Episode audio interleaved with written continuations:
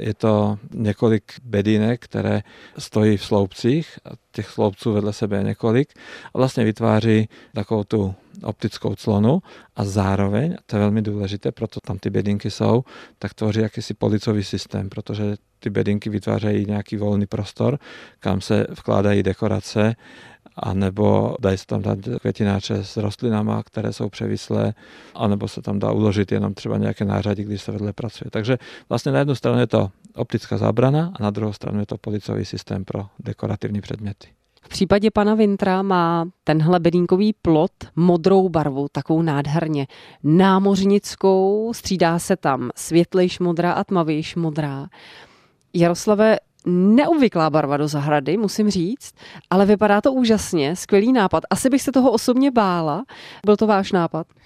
No, vybírali jsme v míchárně barev, dívali jsme se do katalogu, co by se do té zahrady na ty plotové dílce hodilo a vzhledem k tomu, že já říkám, že modrá je dobrá, tak nakonec jsme vybrali takové dva tóny modré barvy s tím, že ty rostliny proti té modré barvě budou vynikat a skutečně tomu tak je.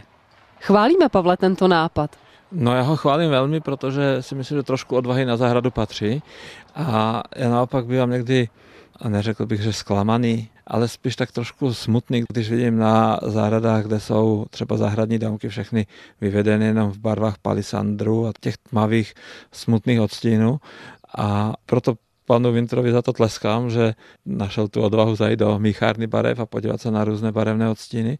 A jestli se nepletu, tak opravdu je to velmi důležité zladit tak, aby ty rostliny byly vybrané tak, aby vynikly na tom modrém pozadí.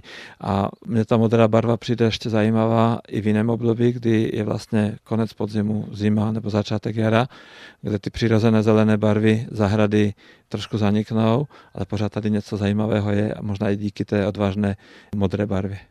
No a když se navíc do takového bedínkového plotu dá dekorace, v případě pana Vintra jsou to různé keramické nádobky, květináče, no a do toho žlutá dýně, konívka, nějaká barevná kytička, vypadá to opravdu malebně.